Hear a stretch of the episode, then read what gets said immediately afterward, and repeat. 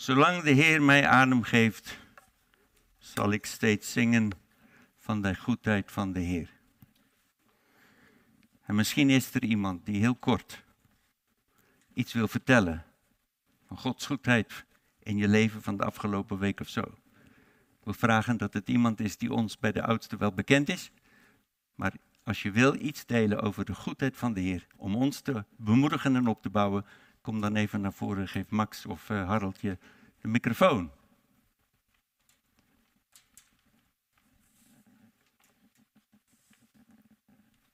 Erika, je komt naar voren? Ja. Kom maar even hier, want dan kunnen ze je ook in de camera zien. Nou, dat was dus het teken dat ik naar voren. Hij staat aan. Maar niet hier. Hallo, hallo. Ik kan ook iets harder praten. Nee, want dan horen ze het niet. Ehm, afgelopen dinsdag ben ik op mijn werk uh, heel heftig door mijn rug gegaan. En ook zo heftig dat ik nou, bijna niet meer op kon staan en echt gewoon heel veel pijn had. Oh, ik vind dit zo spannend voor de zaal. Maar ik kreeg gewoon door tijdens het lied, dit mag je vertellen. Nou, dinsdag ben ik er flink doorheen gegaan. En ook echt dat ik dacht van, wow, ik ben hier onmisbaar. Ik moet gewoon werk kunnen blijven doen en huppatee gaan. Maar dat kon dus helemaal niet. Toen uh, heb ik van de huisarts echt zware medicatie gekregen. En ik dacht, nou mooi, dan kan ik gewoon doorgaan. Kan ik verder bewegen en gaan. En toen woensdagochtend had ik een bijbelstudiegroepje. Anja zat er ook bij. Met een aantal echt uh, geestelijke zussen. En die hebben voor mij gebeden en de hand op de zere plek gelegd. En vanaf uh, donderdag, vrijdag hoef ik geen medicijnen meer te nemen. En kan ik gewoon gaan. En ik dacht echt van ja, dit is zo'n wonder van de Heer die hij deze week in mijn leven heeft gedaan. Dus nou, daar wil ik graag van getuigen. En uh, nou, ik kan zonder medicijnen verder. Mijn rug is goed. Genezen. Mooi zo. Met de adem die de Heer je geeft, blijf ja. je steeds praten over de goedheid van de Heer. Absoluut. Heel mooi. Amen.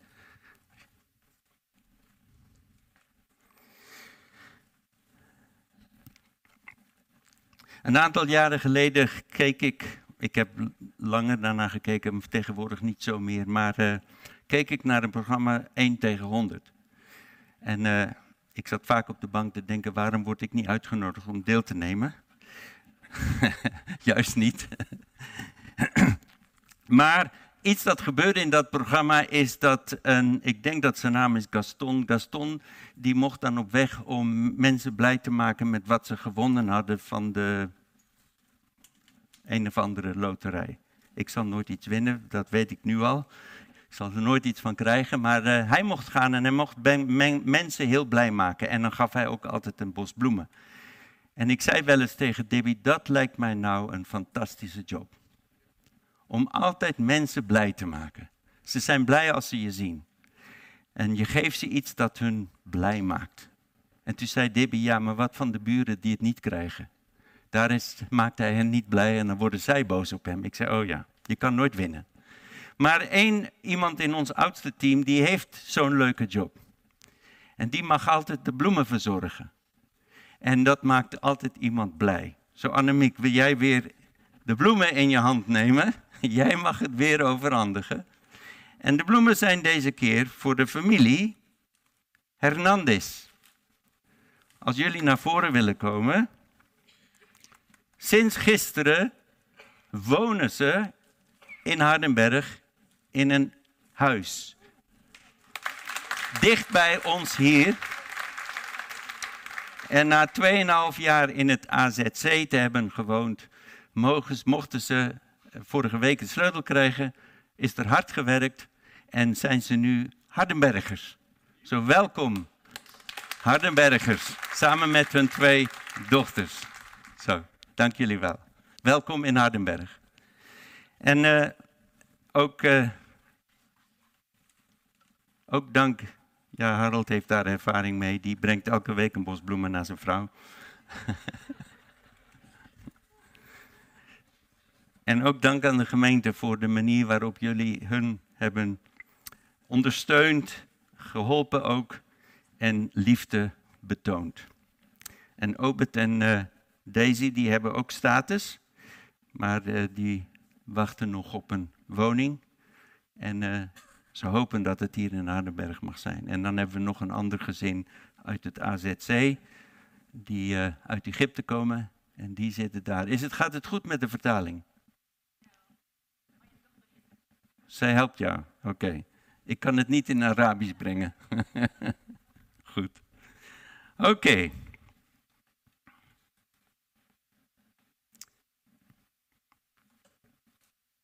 Ik wil het vanochtend hebben over, en ik denk dat dit voorlopig de laatste is uit de brief aan de Romeinen van Paulus. En ik ben uh, twee of drie weken geleden hebben we een paar keer gekeken naar de eind, het einde van uh, Romeinen 8. Maar vanochtend wil ik het eerste vers behandelen. En dat wilde ik al, ik denk een jaar of twee geleden. Er kwamen andere dingen tussen. En nou, dan zeg je waarom. Het is toch logisch als je daar begint en dan naar het einde werkt. Maar ik heb zo gevoeld dat de Heer mij zo heeft geleid. Dat eerst die andere wilde doen. En nu kom ik bij Romeinen 8, vers 1, waar staat.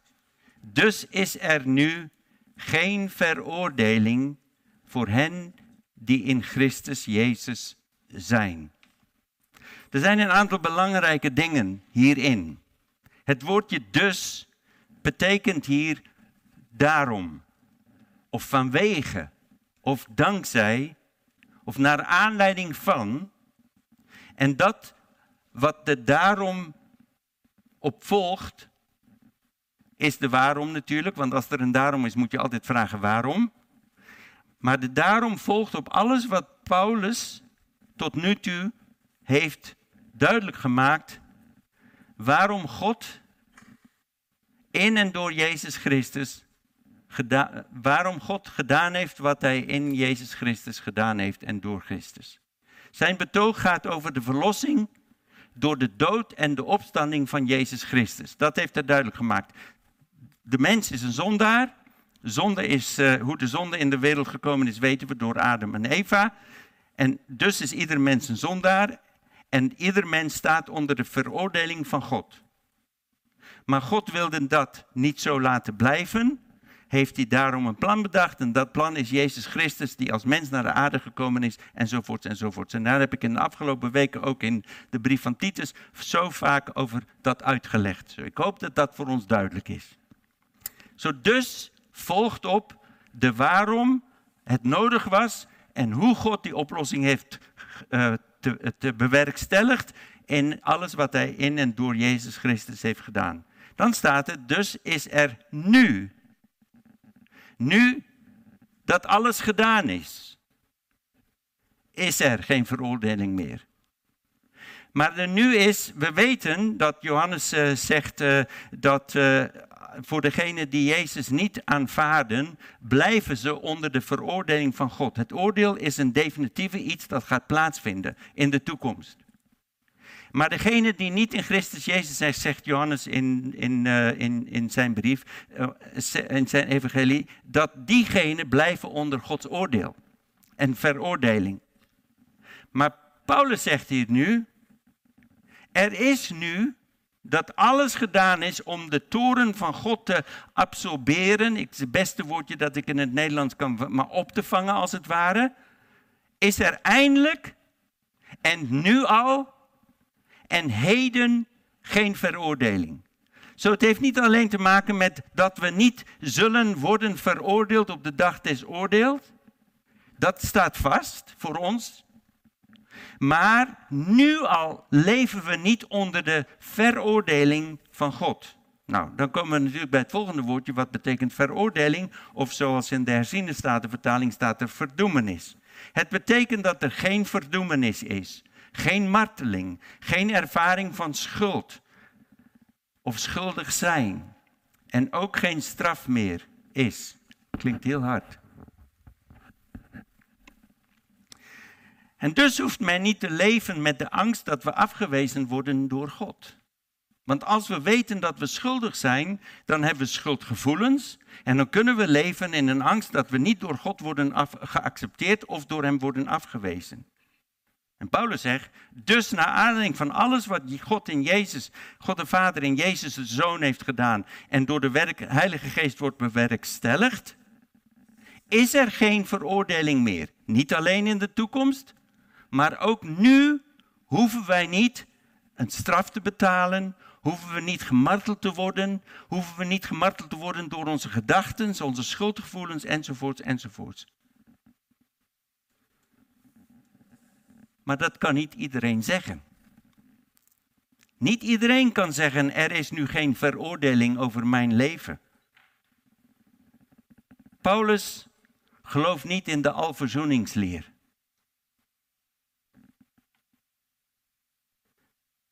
Maar voor wie geldt dit dus dan wel? Er staat, dus is er nu geen veroordeling voor hen die in Christus Jezus zijn. Het lezen van Gods woord laat duidelijk zien dat sommige mensen in Christus zijn en sommige niet. En diegenen voor wie er geen veroordeling is, zijn diegenen die in Christus zijn. Nou vraag ik me dan, zo doe ik dat dan, wie zijn dan in Christus? Zij zijn degenen die zich hebben bekeerd en het offerwerk van Jezus hebben toegeëigend. Zij die Jezus als een verlosser hebben aangenomen en hun leven aan Hem hebben toevertrouwd. Zij die door de Heilige Geest wedergeboren zijn geworden. Zij die bekleed zijn met de rechtvaardigheid van Christus. In de mantel van Christus zijn rechtvaardigheid zijn wij gekomen. Zij wiens schuld door God is kwijtgescholden en door Hem zijn vergeven. En zij in wie de Heilige Geest woont. Het zijn niet allemaal makkelijke woorden om te vertalen. Sorry daarvoor. Maar ik ben niet sorry dat ik deze dingen mag benoemen. Dit zijn de mensen die in Christus Jezus zijn. En volgens vers 10, in wie Christus is. Zo wij zijn in Christus en Christus is in ons. En die zijn degenen voor wie er geen veroordeling is of zal zijn. In de Statenvertaling en de herziene Statenvertaling wordt deze uitspraak gevolgd door de zin. Dus is er geen veroordeling voor degenen die in Christus Jezus zijn en die niet naar het vlees wandelen, maar naar de geest. Dat is een zwakte van die vertalingen, want de meest betrouwbare manuscripten ontbreken deze woorden. Ze komen wel een paar versen later voor, maar het lijkt alsof een, een kopieerder later deze woorden vanuit vers 4, denk ik, staan ze, daaraan hebben toegevoegd. De veroordeling waaronder wij niet meer leven en zullen meemaken, is onvoorwaardelijk voor diegenen die in Christus zijn. Dat houdt in dat wij ook als mensen geen andere dingen daaraan moeten of mogen toevoegen. Met andere woorden, bijvoorbeeld. Dus is er geen veroordeling voor hen die in Christus Jezus zijn en die gedoopt zijn. Jullie weten dat wij geloven hier in deze gemeente dat de doop door de onderdompeling de eerste stap van gehoorzaamheid is nadat wij tot geloof zijn in Jezus Christus. En iemand heeft zich gemeld om zich te laten dopen en dus gaan we weer plannen. Dat stond ook in de wegwijzer nieuws. Zo laat, je, laat ons weten als je je wil laten dopen. De doop is voor ons een heel belangrijk element. Maar het is, de doop, het is niet de doop die men redt. En we kunnen niet zeggen dat er geen veroordeling is voor degenen die in Christus Jezus zijn en daarnaast zijn gedoopt. Hoewel de doop erg belangrijk is. Ook kunnen we niet zeggen dat er is geen veroordeling voor hen die in Christus Jezus zijn en elke dag hun Bijbel lezen en bidden. En Bijbel lezen en bidden is ook heel belangrijk. Enorm belangrijk als je wil groeien. Maar men kan niet zeggen, diegenen hebben geen veroordeling mee. Of die regelmatig naar de samenkomsten gaan. Ook dat spreekt de Bijbel duidelijk over, dat het een heel belangrijk element is. Harold noemde dat ook al. Of dus is er geen veroordeling voor hen die in Christus Jezus zijn en die zich netjes houden aan de wet. En vooral gebod nummer, nummer 10, wat we meestal, de meeste van ons, overtreden. Of, dus is er geen veroordeling voor hen die in Christus Jezus zijn en niet worstelen met verkeerde of negatieve gedachten. Ik weet dat we dat soms zo presenteren, misschien, en ik weet dat het soms zo kan worden afgeleid. Maar dat hoort niet, past niet in het genadebeeld van God. Het is geen veroordeling voor degenen die in Christus zijn. En ik heb nog één voorbeeld. Dus is er geen veroordeling voor hen die in Christus Jezus zijn en die niet worstelen met twijfels over hun seksuele geaardheid. Nou komen we nog dichterbij de dingen van deze tijd. En dus zeggen wij, hebben we de neiging, hebben, heeft de religie de neiging om te zeggen, dus als je daarmee worstelt, of wat van die andere dingen, of 120 nog andere dingen daaraan te kunnen toevoegen, dan sta je onder de veroordeling van God. Word je niet door God geaccepteerd. Maar dat is niet zo. Paulus zegt hier duidelijk, en dat is de rest van vooral de Romeinenbrief laat zien. Dus is er geen veroordeling voor hen die in Christus Jezus zijn. Punt. Dat is de genade van God. Het feit dat, we er geen, dat er geen veroordeling voor ons is, betekent niet dat er geen beschuldiging meer op ons zullen afkomen. Die komen er. Ik zei vorige keer, de duivel, de aanklager van de broeders, houdt nooit op om ons te beschuldigen. En hij zal altijd proberen om onze schuldgevoel aan te praten, om ons af te leiden om Jezus te volgen. Maar onze eigen geweten plaagt ook, soms. Of anderen wijzen ons soms op met beschuldigende vinger. Of uh, wij, wijzen naar ons toe met een beschuldigende vinger. Ik zat gisterochtend Vroeg was het stille tijd, ik zat te bidden en soms is mijn stille tijd een mixje van alles. En ik had een paar gedachten en ik pakte mijn Sudoku-boekje op met mijn pen. En Debbie zei, ga je nu al zo vroeg op de ochtend Sudoku doen? Dat kan niet. Dat wijzende vinger naar me toe. En eerst dacht ik, waar bemoeit ze zich mee? En toen zei ik van, ik ben een paar gedachten aan het opschrijven en dat boekje lag er dichtbijzijnde. Nou, daar heb ik niet last van gehad in die zin. Maar zo gaat het in ons leven. En dan zegt iemand, ik heb wel eens schuldgevoelens. Ik voldoen niet aan de wensen, de verwachtingen van mensen. Ik kan sommige dingen kan ik niet waarmaken dat ik graag zou willen waarmaken in mijn leven. Voor sommige volgelingen van Jezus is het een heftige strijd om een oude en negatieve denkpatronen te doorbreken. Zo ze weten aan de ene kant, wij weten dat we niet onder veroordeling leven. Ik heb nooit getwijfeld aan mijn eeuwige behoudenis. Nooit. Ik heb altijd veilig gevoeld dat ik een kind van God ben en als ik zou sterven, zou ik bij Hem zijn. Daar heb ik nooit aan getwijfeld. Maar ik heb me wel vaker veroordeeld gevoeld. En dan is het een proces om die negatieve denkpatronen te doorbreken. Maar sommige mensen vinden het heel moeilijk of moeilijk om een slechte gewoontes te overwinnen. Dat snap ik. Ik heb vaak ook met mensen gesproken, met mensen gebeden dat dat proces wat Paulus zegt in Romeinen 12 van of uh, ja Romeinen 12 laat je uh, vernieuwen, uh, wordt hervormd in je denken, wordt vernieuwd in je denken. Denk als een christen. En misschien kost het je veel moeite om eerlijk en oprecht te zijn. Misschien om je gevoelens van wrok en drift en woede te laten varen.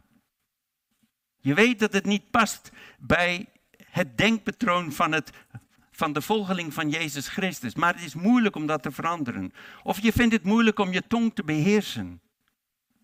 En dat je woorden opbouwend zullen zijn en God verheerlijkend zullen zijn. Of je vond het moeilijk om iemand te vergeven, terwijl je weet dat God jou vergeven heeft en hij wil dat jij die ander vergeeft. Maar je vindt het moeilijk. Dit zijn de strijden waar wij mee te maken hebben. En dan komt de duivel en dan komt ons geweten en dan komen soms nog andere mensen en die zeggen van zie je wel, daar is nog iets in jouw leven. En dan voel je je veroordeeld. En ik wil zeggen vanochtend, breng het bij de Heer. Praat er met de Heer. Wees eerlijk en zeg, Heer, ik, ik, ik struggle hiermee, ik worstel hiermee. Er zijn andere mensen die hebben dat probleem niet. Dat gaat vanzelf in een zekere zin. Ze lezen iets in het woord van God, ze willen het toepassen, vraagt God daarvoor, ontvangen de Heilige Geest zijn hulp enzovoorts. Maar er zijn andere mensen die kennen die strijd niet, maar worstelen met dingen uit hun verleden. En die blijven knagen. Of van tijd tot tijd naar boven komen. Dat ken ik ook. Dingen van vroeger. Dingen misschien van een paar jaar of maanden geleden. Zoals een losbandig leven te hebben geleid. En dan kom je en dan ben je misschien een vader nu en dan heb je spijt van die dingen, want de kinderen vragen daarover. En dan zeggen ze, pap, hoe was jij als tiener? Ja, en dan wil je een eerlijk antwoord geven. Maar dan op dat moment komt er weer iets naar boven. En zo heb ik één of twee dingen in mijn leven die komen van vroeger, komen van tijd tot tijd weer naar boven en dan voel ik dat beschuldigende vingertje weer. Mensen worstelen met het leven van anderen te hebben gepest in het verleden en door die mensen te hebben veroordeeld of vals te beschuldigd, met alle gevolgen van dien wat het met die persoon gedaan heeft, negatieve gevolgen. Misschien ben je een slechte ouder geweest of ben je ontrouw in het huwelijk geweest. Mogelijk heb je last van schuldgevoelens omdat je gescheiden bent. In al deze categorieën hebben mensen met mij gesproken en of heb ik zelf ook geworsteld. Nou, niet in al deze dingen, maar wat ik noem zijn de dingen. En misschien heb je ooit een abortus gepleegd. En ik weet ook van mensen die dat gedaan hebben, in de vergeving van God wandelen, weten dat het onder het bloed is, hebben het beleden. En toch af en toe dan komt het weer naar boven. Er wordt iets gezegd op televisie of iemand anders zegt van, weet je, ik ben ongewenst zwanger geworden en ik overweeg en dan komen die gedachten weer pijnlijk naar boven. En dan komt dat beschuldigende vingertje weer naar boven. Of misschien heb je anderen misbruikt. Op welke manier dan ook, maar ook seksueel. En je hebt er spijt van. En je hebt het toen aan God beleden. En we weten dat God ons daarvoor heeft vergeven. En toch worden we af en toe geplaagd door schuldgevoelens. En dan kunnen we zeggen, zo Paulus heeft geen gelijk, want dan voelt het alsof wij onder de veroordeling van God leven. En deze dingen zijn als littekens, die niet lijken te verdwijnen. En littekens zijn reëel. Ik heb er een paar. Ze zijn niet meer pijnlijk. Soms kan dat. Sommige plekjes, als je erop drukt, dan voel je nog en dan word je herinnerd aan wat ooit gebeurd is in je lijf. Maar die littekens, als je die dan wel ziet, of iemand vraagt jou van, wat is dat op je been? Dan kan het weer een herinnering naar boven brengen. Dan vertel je het verhaal van ik heb ooit dit gedaan en ik uh, was een stuntman voor die, al die films enzovoorts. En toen ging ik een keertje mis. Ja, ja, maar oké. Maar weet je, het heeft een verhaal en dat vertel je dan. Maar er zijn sommige littekens die zijn stom. Daar wil je niet over praten. Ik heb er hier een en dat was dat ik een plint, in Voorthuizen was het nog en ik was een plint, de laatste plint wilde ik maken. En ik dacht, nou ik had het allemaal gelaten, ik dacht ik doe het een keertje tussendoor, wil, pak ik de handzaag zo en ik hou maar zo vast, want ik wilde niet de, de workmate eruit halen. En ik begin zo te zagen en hij springt en ik snij me hier. En ik moest twee hechtingen hebben. Twee. Zoveel op mijn arm. Het was erg hoor. Wat een held ben ik toch, hè? Nee. Maar weet je, soms, soms als ik dat zeg, dan denk ik, zoals nu. Dan denken jullie, van dat zegt Debbie al. Debbie zegt wat jullie denken. Wat stom. Wat stom. Nou, daar heb ik geen pijn aan of wat ook al. Ik vind het niet erg om te vertellen. Ik, uh, maar dat is wat een litteken. Maar sommige littekens in ons leven zitten niet hier waar we ze kunnen zien. Ze zitten hier binnen. En soms komen ze dan naar boven. En weet je, Paulus, die deze brief schrijft en die zegt van er is geen veroordeling voor hen die in Christus Jezus zijn. Voordat hij zich bekeerde, was hij een fanatieke vervolger van de kerk van Jezus Christus. Hij stond erbij toen Stefanus gestenigd werd om zijn geloof in Jezus Christus. Toch werd hij, na zijn ontmoeting met Jezus Christus en zijn bekering, de man die onbeschaamd het geloof predikte. Datzelfde geloof dat hij ooit probeerde te vernietigen. Ik weet zeker dat Paulus eraan herinnerd werd en soms ook heel veel verdriet had als hij daaraan terugdacht van wat hij gedaan had. En toch kan hij schrijven, er is geen veroordeling voor hen die in Christus Jezus zijn.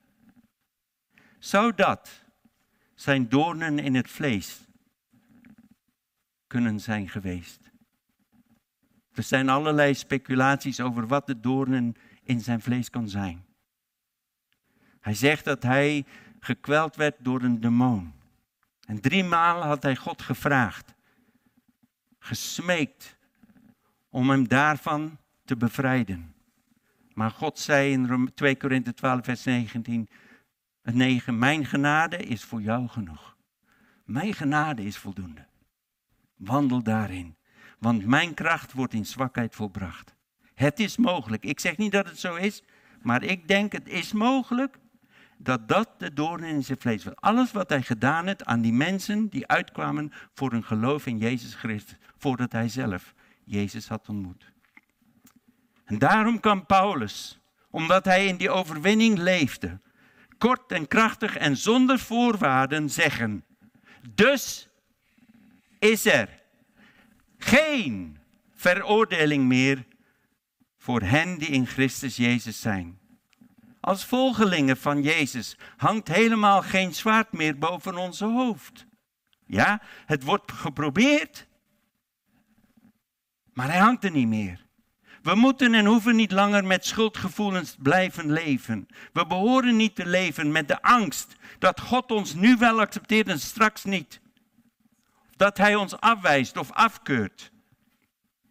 We mogen nu weten. En dat geeft vrede. Paulus zegt in Romeinen 5, vers 1, denk ik dat het is. En nu, na al deze dingen dat Jezus gedaan heeft, hebben wij vrede met God. En als we die vrede met God hebben, mogen we dan ook ervaren dat er geen veroordeling meer voor ons is. En zoals ik zei, sommigen hebben daar toch last van. En ik wil bidden voor degene die vanochtend, voor wie de litteken vanochtend weer even pijn doet. Want ik wil dat je hoort vanochtend, de genade van God is genoeg voor ons in alle situaties. En zelfs al zijn we schuldig, of zijn we schuldig geweest? Hebben we verschrikkelijke dingen gedaan? Dit is een feit. Dit is de waarheid. Of we het voelen of niet, het is de waarheid. Vader, voor al die mensen die vanochtend misschien herinnerd worden aan iets, waardoor ze een schuldgevoel misschien hebben. Of voor degenen die twijfelen of hun leven echt door u wordt geaccepteerd en hun verleden en hun worstelingen. En dat er voor hen, omdat zij in Jezus Christus zijn, hun leven aan u hebben toevertrouwd, dat er geen veroordeling is. Ik wil bidden dat er vanochtend een doorbraak zal zijn. Ik wil bidden dat u de vijand over hun leven, dat hun probeert leugens in te fluisteren, de macht van de vijanden, van de boze geesten wil verbreken in Jezus' naam.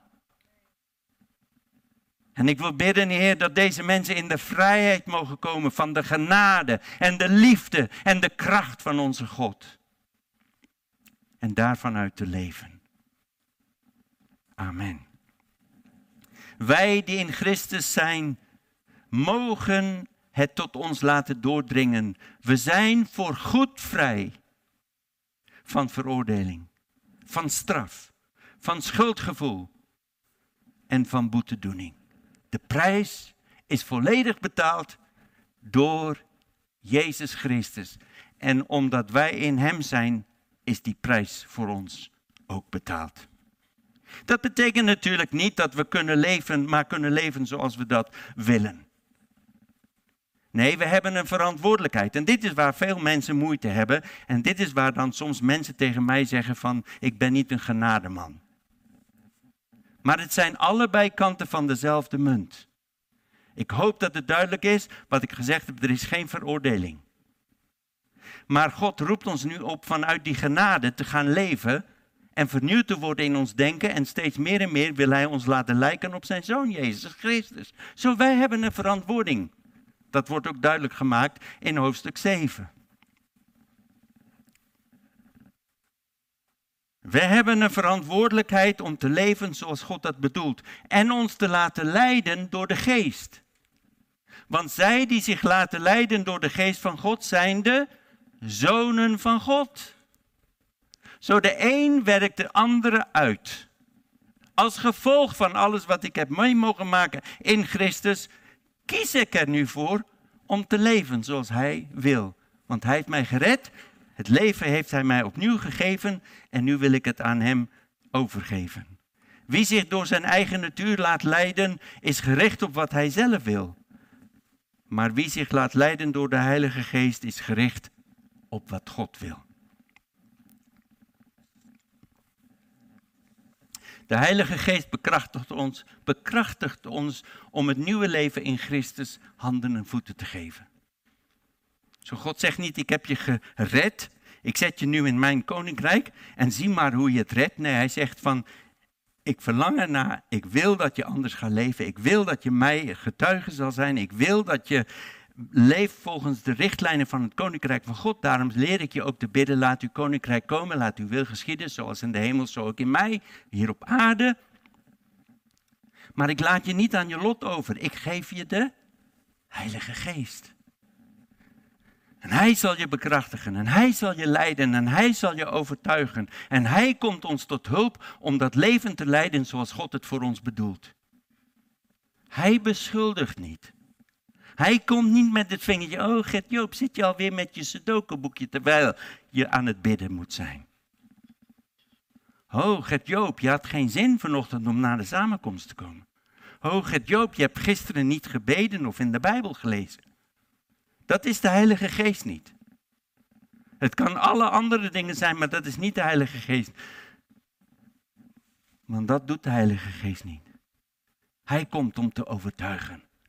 Hij komt om een spiegel voor te, houden, eh, houden en zegt van, dit is hoe je bent, maar dit is hoe je kan zijn en laat hij dat beeld zijn. En ik wil je erbij helpen. Hij veroordeelt niet. Maar wat als we dan toch struikelen of God ongehoorzaam zijn of zondigen, een misstap zetten, of dat we niet God toelaten en ons toestaan om ons leven God te zijn? Dat verandert niets aan God, want God blijft genadig, Hij blijft trouw, Hij blijft vergevingsgezind, Hij blijft goed en Hij blijft van ons houden. 1 Johannes 1, vers 9 staat, indien wij onze zonde beleiden, en hij heeft het over volgelingen van Jezus Christus. Hij is getrouw en hij is rechtvaardig om ons de zonde te vergeven en ons te reinigen van alle ongerechtigheid. Zoals ik struikel, als ik een gedachte heb dat ik besef, dat hoort niet bij mij als kind van God, mag ik het beleiden? Moet ik het beleiden? Wil ik het beleiden? O Heer, vergeef het me. Als er dingen naar boven komen waarvan ik denk, jongen, jongen, dat, dat is ook waar van mijn oude leven. Heb ik nooit aan God beleden? Heb ik nooit naar iemand misschien goed gemaakt? O Heer, dank u wel dat u uw vinger erop legt, dat uw Heilige Geest mij overtuigt dat het rechtgezet kan worden, moet worden, maar dat het mij meer in de vrijheid gaat zetten als ik dat doe. En dat ik meer op Jezus ga lijken. En steeds blijft dan deze waarheid overeind. Zelfs als ik struikel en dan weer moet opklauteren soms. Dus is er nu geen veroordeling voor hen die in Christus Jezus zijn. Misschien denk je wel of zeg je zelfs, ah, maar is Jezus niet voor de hele wereld gestorven? Hij is toch, zei Johannes, de doper, het lam van God dat de zonde van de wereld wegneemt? Dat is inderdaad zo. Maar dat, wat dat betekent is dat er ruimte, plek of plaats is voor iedereen. En dat iedereen wordt uitgenodigd, want ik noem maar een paar dingen. Jezus zei, kom naar mij toe. Allen die vermoeid en belast zijn. En ik zal je rust geven. En als je dorst hebt, kom.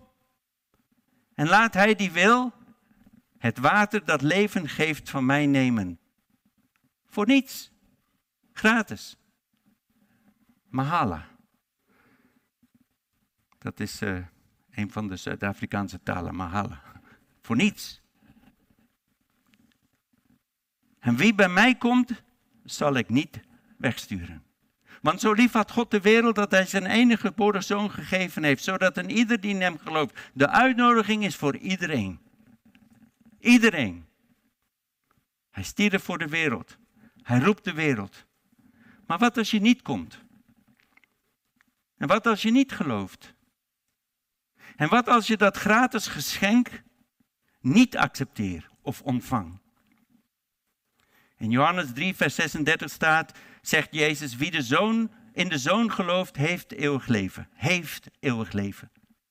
Doch wie aan de zoon ongehoorzaam is, sommige Engelse vertalingen hebben, wie hem afwijst, wie hem niet omarmt, wie hem niet lambano, zoals ik dat vaak heb uitgelegd, hem toe-eigent, zal het leven niet zien, maar de toren van God blijft op hem en hij blijft onder de oordeel en veroordeling van God. Maar voor wie in Jezus Christus gelooft en hem hebt aangenomen en zijn werk heeft toegeëigend en zijn leven aan hem heeft toevertrouwd, is de veroordeling van God weggenomen in Christus. En dat kan niet zonder en ook niet buiten Christus om. Er zijn niet vele, meerdere wegen. Alleen Jezus is de weg, de waarheid en het leven.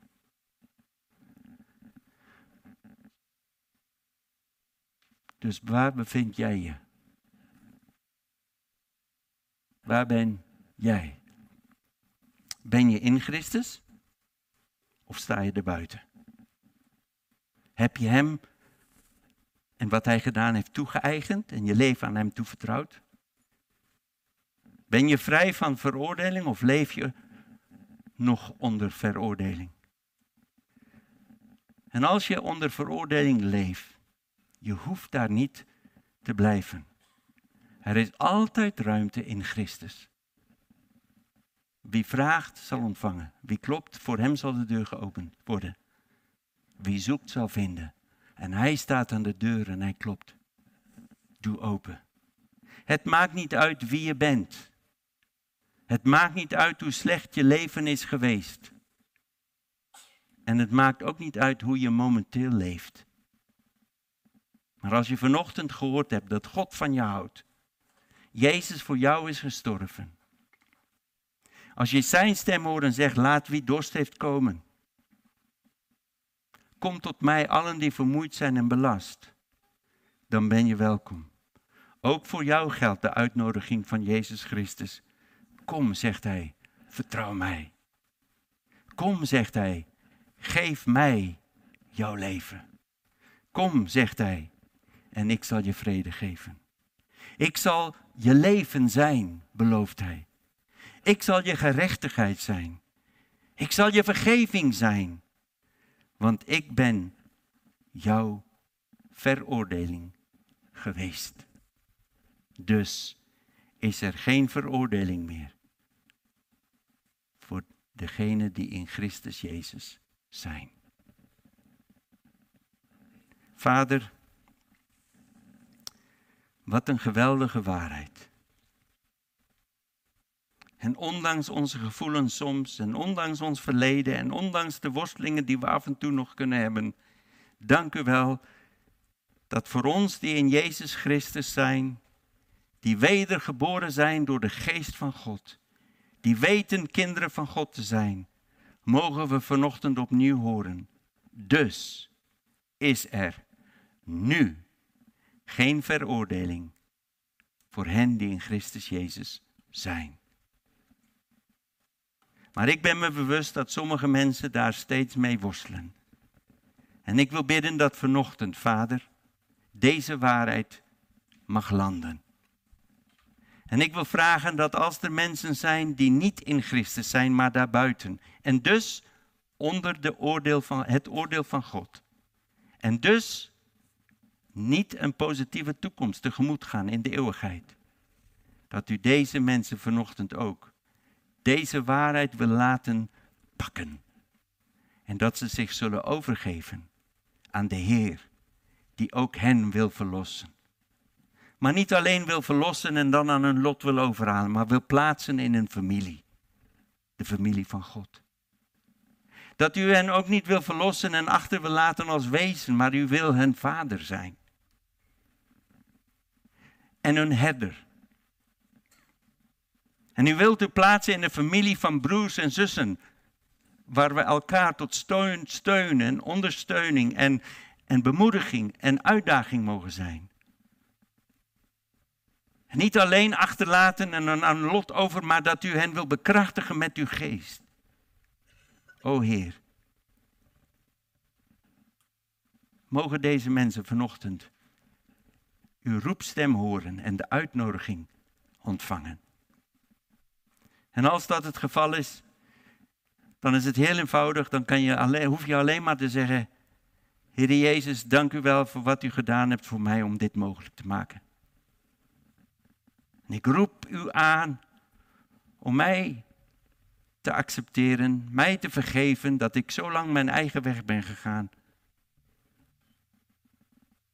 Wilt u mij het nieuwe leven geven dat u belooft? Er zijn verschillende dingen die kunnen helpen. Misschien is het uh, behulpzaam voor jou dat iemand met je praat en met je bidt. Misschien wil je een boekje pakken, die zijn gratis achter beschikbaar. Waarom Jezus? Misschien is het dat je even naar huis wil en alleen in je eigen kamer met God wil doorbrengen. En het wil uitroepen naar Hem en alles wil beleiden dat vanochtend misschien naar boven gekomen is, dat tussen jou en God staat. Hoe dan ook. Er zijn we willen helpen, we zijn beschikbaar. Maar doe het. Roep de naam van Jezus aan.